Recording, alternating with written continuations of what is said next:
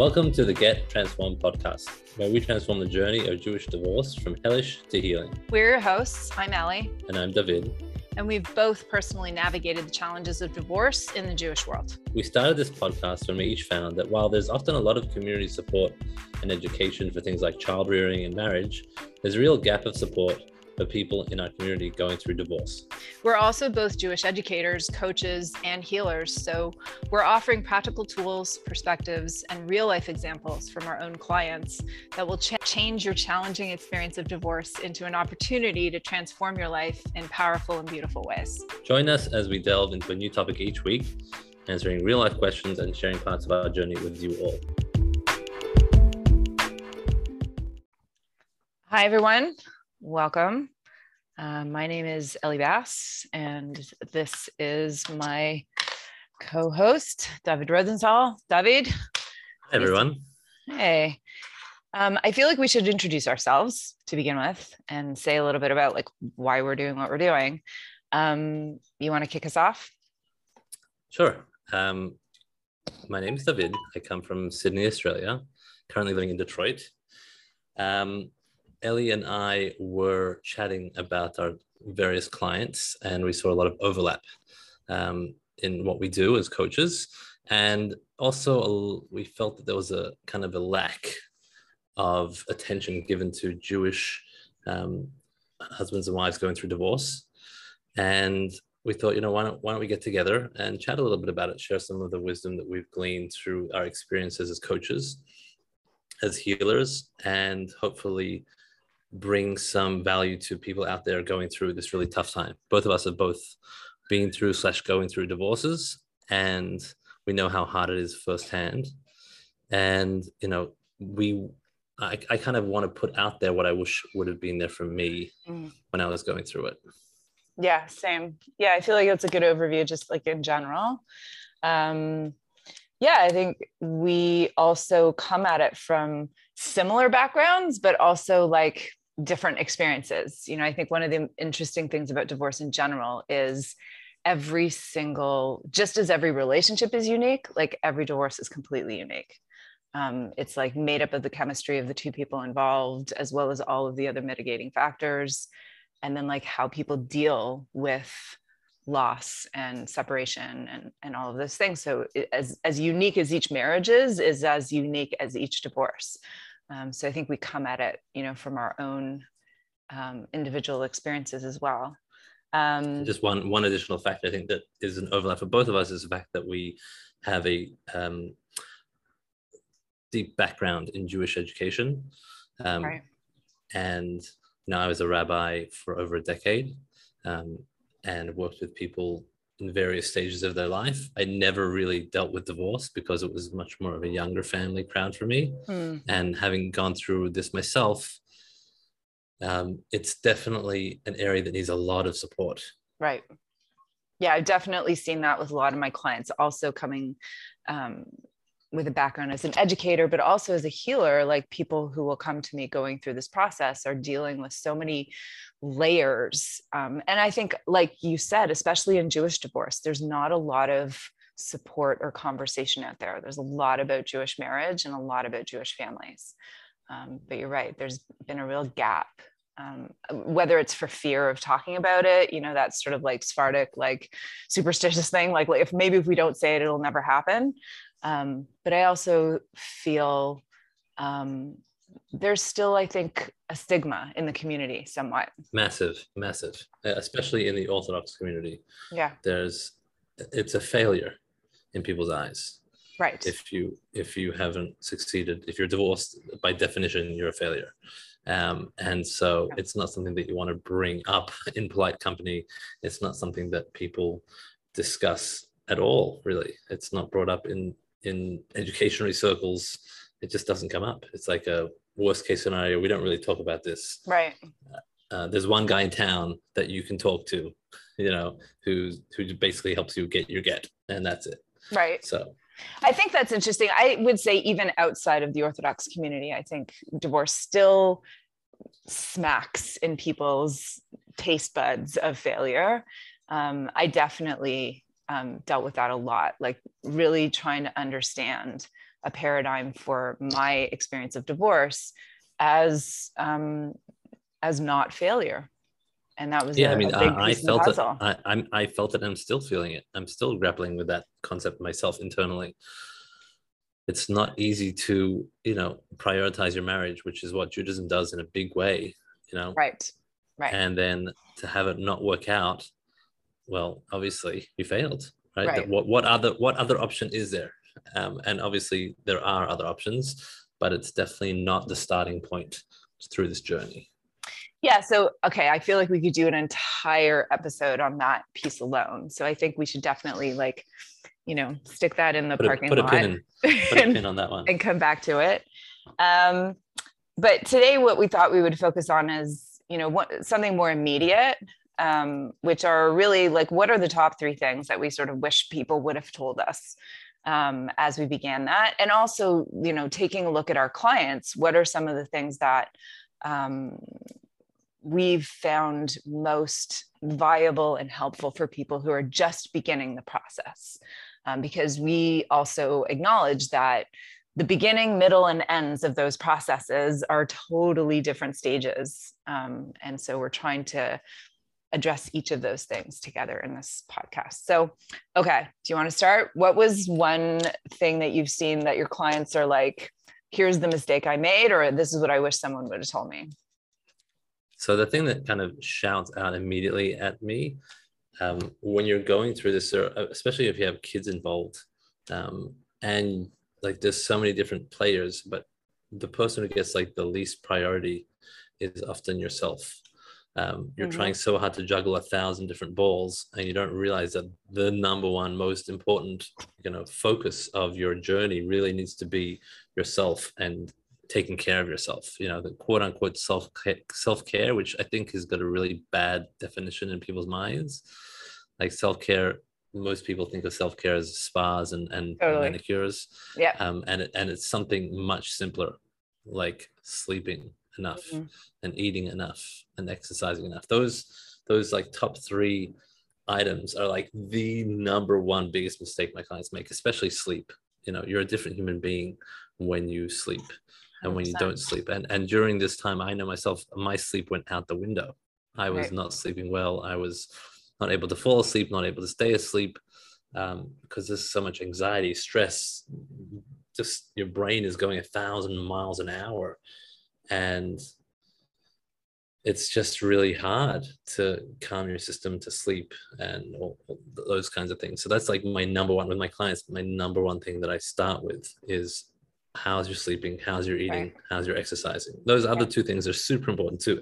Eating you know yeah i could go on a lot on this it's going to be different things. Resonate? yeah 100% and it's also different things for different people. Like i remember when my kids were really young um, uh, their pediatrician saying everyone's stuff like when kids are anxious it's going to come out in um, different ways for different kids so for some kids it's sleep for some kids it's eating for some kids it's um, you know, uh, disappearing into screens. Like different kids regulate themselves in different ways.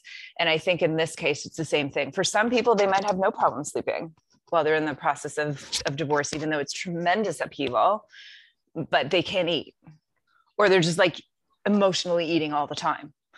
And so right. I think recognizing it, one of the best flags to start to get to know yourself is where uh, where are things falling off the rails and oh okay that will be a flag for me that i'm not doing well if this thing isn't functioning well like if i'm not getting enough sleep or i am eating too much or i am um, you know spacing out so right. knowing for yourself what's your particular way that your stress is going to manifest yeah I, I i find that if you treat your body like it was a toddler like was your toddler who you've got responsibility for, mm-hmm. you have a completely, almost an immediate, completely different paradigm of looking at yourself.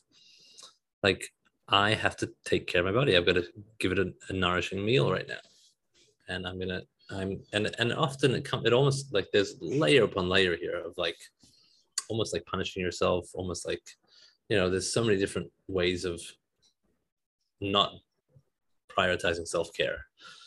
And I'm not worthy um, apathy, complete apathy. But you, you've Right. got to really take the responsibility and say, you know what, there's my number one responsibility is taking care of myself because I can't take care of anyone else if Right. I'm not uh, functioning properly. So let's break it down for people just a little bit more. Like, because you're right. I think most people think self care and they think, okay, I'm going to go to the spa, I'm going to get my nails done, get a massage. Like, it usually involves some sort of larger commitment. Um, and, you know, we're talking about eating, sleeping, exercising, those kinds of things. Like, so, like, where do people start? What What's a simple couple things that people can do? So the first thing I always tell my clients is is people generally know how much sleep they need to be a, a happy human being. Mhm. Like they they're, they're, old enough to know, you know what, I need seven and a half hours sleep. I need eight hours. I need That'd be nice. yeah yeah. Look, it, it's definitely not a simple thing to achieve, especially if you have younger kids. Right. It's like it's and it's very challenging. Um, but you know, having a bedtime is the number one way to have a good night's sleep, a consistent bedtime. I mean, the scientists say this, but just from a, a habitual perspective, setting an alarm. I tell my clients setting an alarm for bedtime is more important than setting an alarm for waking up time. Mm. Literally having an alarm on your phone. I know I know that I need to set my alarm for 10 o'clock so that by 10:30 I'm in bed. Or if you take an hour to get to bed, you know, 9:30 so that I can be in bed by 10:30. Whatever it is, like do work backwards. I need to be up by 6 a.m. I need eight hours sleep. Okay, so that puts me back at 10 p.m. I need to go to sleep at 10 p.m. in order to get eight hours sleep by 6 a.m. And so if I need to get to bed by 10 p.m., I need to start getting ready for bed at 9 p.m Right. and I do I have my shower, I have my listen, read my book, whatever it is, have a have a wind down routine. But basically, you work backwards from how much sleep you need, when you need to get up, and you set your bedtime by that. That's that's like my first tip. it's such a huge thing. I just finished teaching like a um, like a program on sleep and it, it's such a funny thing that people think oh when you're teaching little kids to sleep like you've got this whole sleep hygiene routine. Like what are all the things you do for an hour before you go to sleep? And Oh, are yeah. those things that are conducive to actually allowing yourself to power down? Because sleep is such a um, such a vulnerable thing to do and especially when you're in the process of divorce and you're feeling not vulnerable you're feeling like you have to protect yourself you're feeling like you're um, in a high state of anxiety um, letting go and lying down and closing your eyes and being completely vulnerable which you are when you're asleep is not an easy thing to do. Um, so what are the things that you can do before you go to bed that allow you to be able to let go which is essentially what Plus, sleeping is plus, doing plus add in the fact that we have phones Yeah. that are so addictive, and Netflix where, where you can binge, and, you know, Instagram where the reels never end. Yeah. You know, there's so many things that, and and all those things are often used as ways to regulate our emotions, like to calm ourselves down, Mhm. you know we watch a tv show because it just allows us to almost leave our body so there's so many reasons to get our sleep sleep sucked away from us. Yeah. 100% um, and before you know it it's 1 a.m in the morning and you've just and you're gonna you know you've got to be up in five hours and you, you feel like so guilty on top of everything else. Like i can't believe i just wasted my time. It's not like you did anything useful. You just like wasted your time. But Yeah. you kind of justified it because like you had a long day. It's like just think about what you tell your, your toddler. Right. Like i know that it's really fun to watch netflix right now. I know that you really want to be on your screen right now and i totally get it. But we need to take care of you and if in order for you to be you know a happy child tomorrow morning we need to get you to bed right now. So we're going to turn off the screen an hour before bedtime. Like you're, you're treating yourself gently and Right. lovingly like you would uh, your child. And this is to say like i know some people will push back on that like this idea of interacting with ourselves like that like oh like but then i'm just like infantilizing myself. But that's not what we're saying. We're saying these are legitimate parts of ourselves that need a particular type of like love care attention um, that is unconditional in a way right? Like oh i'm only going to take care of you if you do this. No we're we're trying to establish like a relationship with ourselves that is um you know when you say self-care it just involves all of those pieces. It's not just physically caring for yourself. It's also like emotionally and psychologically setting boundaries checking in you know all of those different pieces Yeah, I, I definitely hear that. I can hear that someone who hasn't who hasn't interacted with themselves um, in this way it might be a little weird. Yeah. Uh, I I th- think it's for me it's kind of a gentle discipline. Mm-hmm. Like hard discipline, especially when you're going through a rough ride. You just want to, you know, flip the bird at yourself. you know, you just want Right. to say, bugger off. Like, I don't really want to do that. Um, and like, screw it, I'm just gonna watch TV, right? Yeah, and I think when you set a bedtime for yourself, that's where that push pull I think can come in. Like, am I going to be Mhm. really hardcore with myself and like put myself through because I didn't like turn everything off at that time? Right. And I know that different people really um, have very different ways of self discipline and very different attitudes towards bedtime. You know, Right. some people are like, you know, I've dealt with my kids all day long. I want to have some me time. I just put them to bed at nine o'clock. And now you're telling me I would to turn off my screen and go to bed so that 10 p.m. I can go to sleep. But like, Right. no way. Um, so I get that that's a struggle for some people. Um, and there, there's no simple, there are no simple answers for everyone, but you got to do what works for you. But ultimately, knowing, hey, I really need to get a good night's sleep. It's only going to get worse and worse and worse. If I if I don't take care of this, tomorrow I'm going to be exhausted, and then I'm going to have less discipline for the nighttime routine and less discipline to get to bed on time, and then I'm just going to get more and more and more tired until I crash and get really sick, Right. or I drop the ball with the kids in some way. Um, so it's just realizing, you know what, for this time period, I'm just going to be a little bit more careful with my sleep, a little bit more disciplined, um, Right. but in a really loving, kind way to myself, and not in a, you know, uh, drill sergeant of in the army. Right. Yeah, I think that's so important. And then that's the way that, you know, we're talking, focusing a lot on sleep, but it applies to all of those other arenas that you talked about in terms of exercise, in terms of eating, like how you approach each of those parts of self care is almost as important as the self care itself. hundred percent. That's an amazing point. Yes, the way you approach it. I'm just going to say it again. The way you approach it is almost as important as the item itself. With care, with kindness, with love. It's like it's a paradigm shift, and it's and no one else in this time period often is being loving towards you. The person who you were, who you were receiving the most loving and caring parts of your life, has left that role. And so you really have to step up and do that to yourself. And that's really a- an amazing gift you can give to yourself. Realizing that you can give to yourself those very things that you were so desperate to get from your spouse. You have the ability to actually give yourself that love, Right. that gentleness, that care that we all want. But this is a time that you need to develop that muscle of giving it to yourself. Yeah, Yeah, it's interesting also in the end, in a way that's like, um, everybody talks about marriage being a crucible for growth. And in that way, divorce, I think, also is such a huge crucible for growth. Because if you can learn to fulfill your own needs, um, it can like really transform not just whatever's going to be going forward, but you know, realizing like how much of my needs was I putting on my spouse that potentially I could have been actually fulfilling for myself.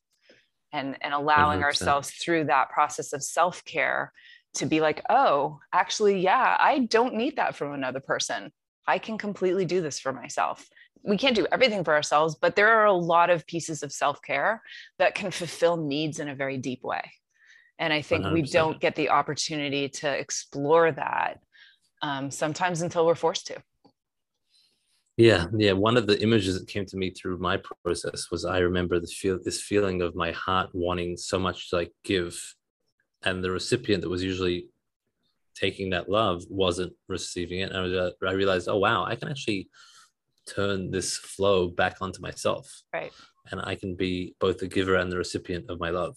Mhm. And it's like boom, mind Right. blowing. Totally. Like, wow. Yeah. wow. So interesting. Okay. Anything else that we should look at related to self care?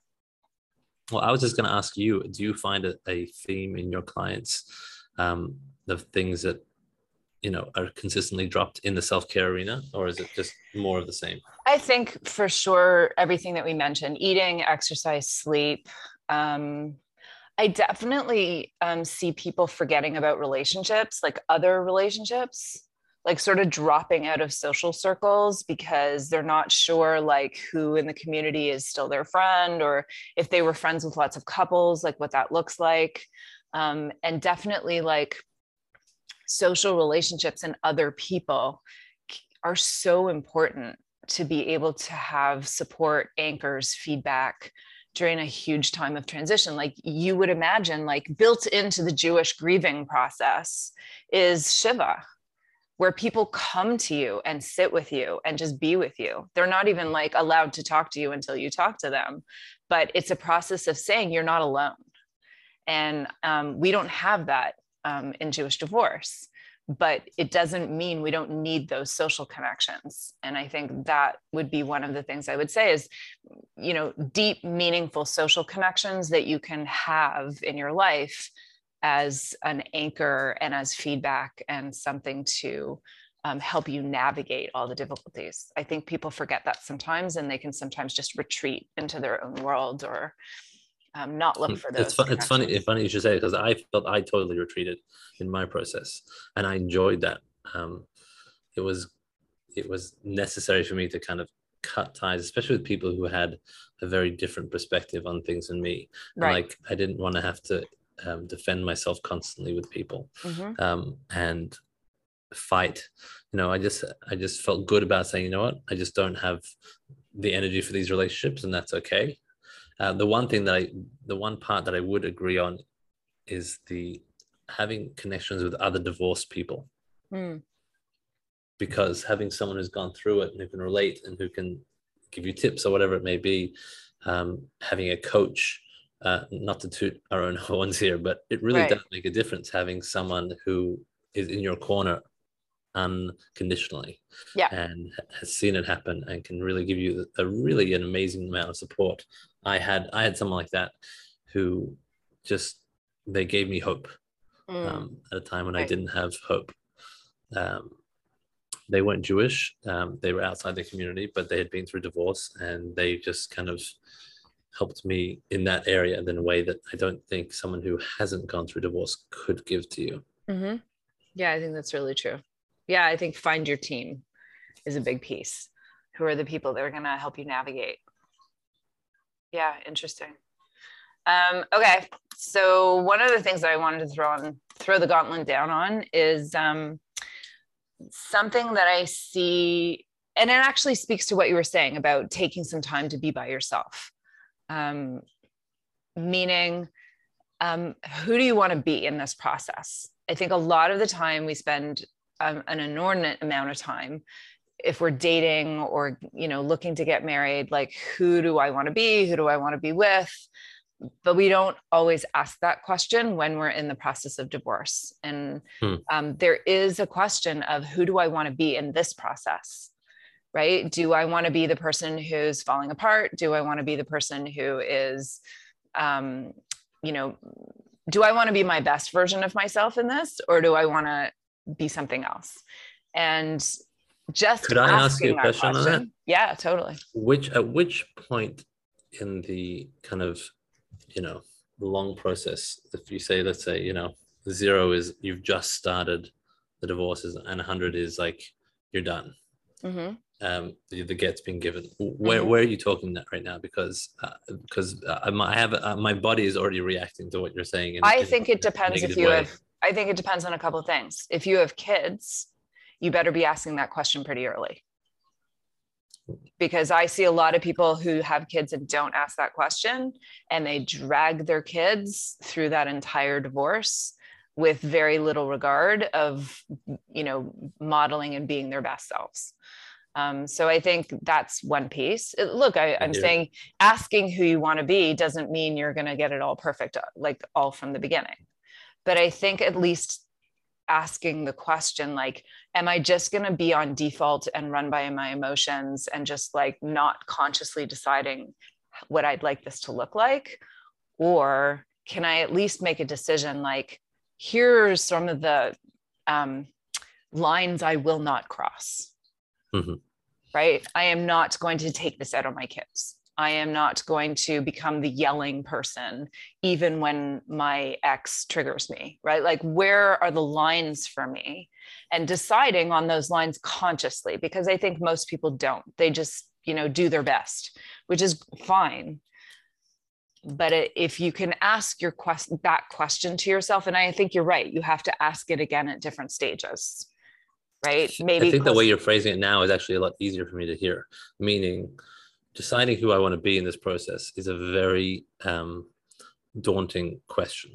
It's very hard to. It's it's almost like the positive versus the negative, right? Who do I want to be is a positive question. Who do I want to turn into? Who do I know? Like, what's my values versus who I don't want to be? That's right. a, actually a lot easier for me to get my head around, mm-hmm. even in the early stages. I don't want to be the one who's bad mouthing their ex to the children. I don't right. want to be the one who is um, having fights in front of the children. I don't want to be the one who's using the children as leverage, you right. know, against my spouse. So I think that the don'ts are a lot easier than the do's. Yeah, so, and I think the don'ts are easier than the do's in the beginning because you don't know who you're going to be you right. know th- at the other end of this process this is a transformative process if you use it as such and you have no idea what you're going to look like on the other side if you're using it as a crucible for growth um, but to ask the question, at least in the beginning, I think you're right. Sometimes when you're in survival mode, just saying these are the these, you know, you shall not pass. These are the things that I will not do. Those are the red lines. Definitely a much way easier way to think about it when you're in survival mode, for sure. Right, and just to um, press pause on one of the items that you said, which I think is well, both of our heads are in the same space here. That divorce um, although it can be tragic, it can lead to such beauty um, in personal development in relationships with your children that are yep. completely different than they were before in a really positive way yeah a relationship with your family and friends all areas and particularly you know your own transformation it's such an amazingly challenging opportunity yeah. but it can lead to you know i don't i you know I could when it when this started for me, I could hear that intellectually at the beginning. Yeah, it's, you can't tell someone anyone, in the middle of pain. I didn't want anyone to say that to of me. Of course. I, go jump in a lake. I'm just. In fact, I, okay. Pain. Let me ask you a rabbi question because I think you're not even allowed to say that to somebody when they're in the midst of suffering. Like you're just supposed to help them. Like you, yeah, you can say, say to yourself, God, "This God's is a test for the best, the, right. the best reason." You know, that's that's a great, that's a job, a friend of Job. You know, that's like it's not not the not the right right. Not the right thing to do as a friend right. but to know that internally for yourself and and to have someone in your corner who believes in you that you can you know that i heard this very early on in my in my divorce someone someone said this great analogy to me about a caterpillar. And they said the first stage a caterpillar goes into is they turn into green mush. Mm-hmm. right? They go from being a green caterpillar green caterpillar they go in the cocoon and then they turn into a green mush inside the inside the the womb. If you were to cut it open, then it would just come out as green mush, right? And that's the stage that you got to go through in divorce. You got to right. go through the green mush part where you just like fall to pieces, become melt into the floor, um, in pain and agony and all the rest of it. So that's an essential part of the process, and then you get to become a butterfly, hopefully, eventually. But um, yeah, it felt good to feel like, oh yeah, I'm allowed to be in the green. You can fall part. apart. Yeah. Yeah.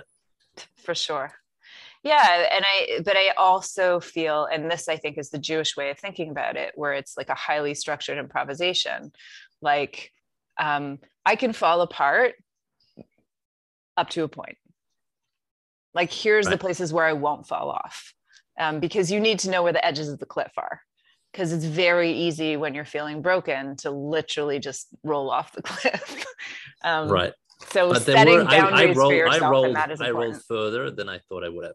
Mm. Like my boundaries where they would have been, you know, if I would have predicted, hey, during divorce, what would my well, what will my boundaries look like? Right. I went, uh, they were different than that, and For you sure. have to cut yourself. You have to cut yourself some slack. Right. In that regard, you can't um, hold yourself to the same standard uh, when you're falling apart than when you think you're about to like then when you anticipate what you would look like when you fall apart. That makes sense. Yeah, and remembering that you're setting those boundaries while you're falling apart right? Someone wise once said it's like you're trying to build a plane while flying it. It's funny how they say that. It's so yeah. true. Um, okay, so that was the second piece that we wanted to talk about was this idea of you know just making some decisions as you go along depending on what stage you're in. Um, you know who do you want to be in this process? Who do you not want to be in this process? So that you can come out on the other side looking back and saying like i did the best i could. Like i feel like i moved through that with as much dignity and grace as i possibly could through what was a difficult situation um, okay. And i think we were going to do one more piece. So you want to kick that off? Yeah i mean this one is kind of like a, a part b of your previous one. Um, and that is short-term vision versus long-term vision. That okay. you know if you recognize that this person that you're divorcing you're going to be interacting with them for the rest of your life. Mm-hmm. especially if you have if you if, if you, don't if have you children have if you if you don't have children that's a different story. Right. But but um most of the clients i deal with if not all of them have children. And so you're going to be interacting with your ex for the rest of your life um, more or less. And so if you recognize that the decisions you're making today really are going to set that path in motion and you really want to have the best possible long-term relationship. So thinking long-term versus short-term is is you know are you arguing over a thousand dollar couch right now? Like that's what you want to get you know into the nitty gritty about this couch. And and you know what? You've got a point. I'm sure you have a point. Like right. i'm sure you, you you're right quote unquote. But is it worth is it worth the long-term ramifications? You know you want to set yourself up realizing this is a long-term investment in a new relationship that you didn't want to have but you're going to have to have. So you might want to think about it from a from a 60,000 foot perspective as opposed for, to a 2 foot perspective. Right. Um, so that's kind of the major mistakes i see happening is like let's just step back. Let's step back a little bit and see what this looks like if you if you times it by a year two years three years and I think that speaks to also what you were saying about making decisions while you're in survival mode. I think part of the challenge of that is it's very hard to do long term thinking when you're in survival mode or when you're um, triggered and in pain, which you are a lot in the beginning of that process. So, um, okay, how can we then help people shift the paradigm into long term thinking when they're triggered or just trying to survive one more day? Great question. I think the first step is um, learning how to self-regulate, which is a whole nother topic we should put a pin in. Okay. Um, because it's like it's key, absolutely key. But when you go into fight or flight mode, you literally lose the ability to use your brain properly. Like right. your prefrontal cortex shuts off. Yeah. And you can't be logical. You can't be long-term thinking when your heart's racing, when you're feeling like you want to you just want to yell at them and swear at them and and and you know slam the door in their face. Mm-hmm. so you can't um, make long-term decisions when you're feeling that way. So you need to pause. Say you know what? Great conversation. Great, great you know really happy to discuss this. I'm not up to doing that right now. Like you're allowed to take that boundary for yourself. Nothing right. has to be there's no there's no emergency situations very rarely. Obviously you know with children who are sick there is but very very rarely yeah in fact i would decision. venture to say at any point if you feel like something is an urgently emergency situation you should be checking yourself first. Like that's usually a flag that you're triggered about something and it isn't necessarily like life or death unless it's actually life or death. Right. So calming yourself down going for a walk getting an outside perspective just just breathing you know. There's so many self-regulation tools out there you can i'm sure we'll, we'll cover it in, in an episode but that's the that's the number one thing is to take the temperature down within yourself. Forget about the other person just yourself. Take your temperature right. down. This is perfect too because it just circles us right back da, da, da, in a Torah way to self-care. Because if you're doing self-care you're going to be able to regulate yourself. And i find you know with a lot of my clients the the line is like radical self-care when you're in the beginning of this process like how radical self-care is one of the things that helps you regulate your system um, mm-hmm. find an anchor of calmness in the storm and um, have more capacity to go into choice making and decision making rather than like fight flight or freeze um, so I think it brings us back to that for sure. Yeah, yeah. Being hangry and trying to have a discussion yeah. doesn't lead anywhere good. You know, same thing if you're tired or if you're right. Yeah, yeah, 100%. So we covered number one, self care, which was basically sleep, eat, exercise, and social relationships, mm-hmm. making sure that you prioritize yourself, treat yourself with loving kindness and care. The attitude you have towards yourself is just as important as the item, the things that you're taking care of. Yep. Um, and number two, who do you want to be or who do you not want to be, depending on how you want to ask that question and what stage of the process you're in. And number three, was having the long-term perspective that you're going to be with this person interacting with this person probably the rest of your life and you really want to have that as a perspective for all the small interactions that you're having resolving the issues. And in order to really have the best perspective you need to self-regulate and to not engage when you're in this kind of tense mode which can seem rather daunting because almost every interaction is tense. But right. yeah to be continued on that regard. Awesome Thanks for joining us. If you have an idea for an episode or a question for either David or myself, don't hesitate to reach out, or you can leave us a voice message. The link for that is in the liner notes. If you think you know someone who could benefit from any of our information, ideas, tools, or conversations, please go ahead and share this podcast. Don't forget to like, subscribe, and follow us on whatever podcast app you're using. And please leave us a rating and review so anyone who is trying to find us can do so more easily. Remember, you're not alone. You got this. And we're all working together to get transformed. Bye for now.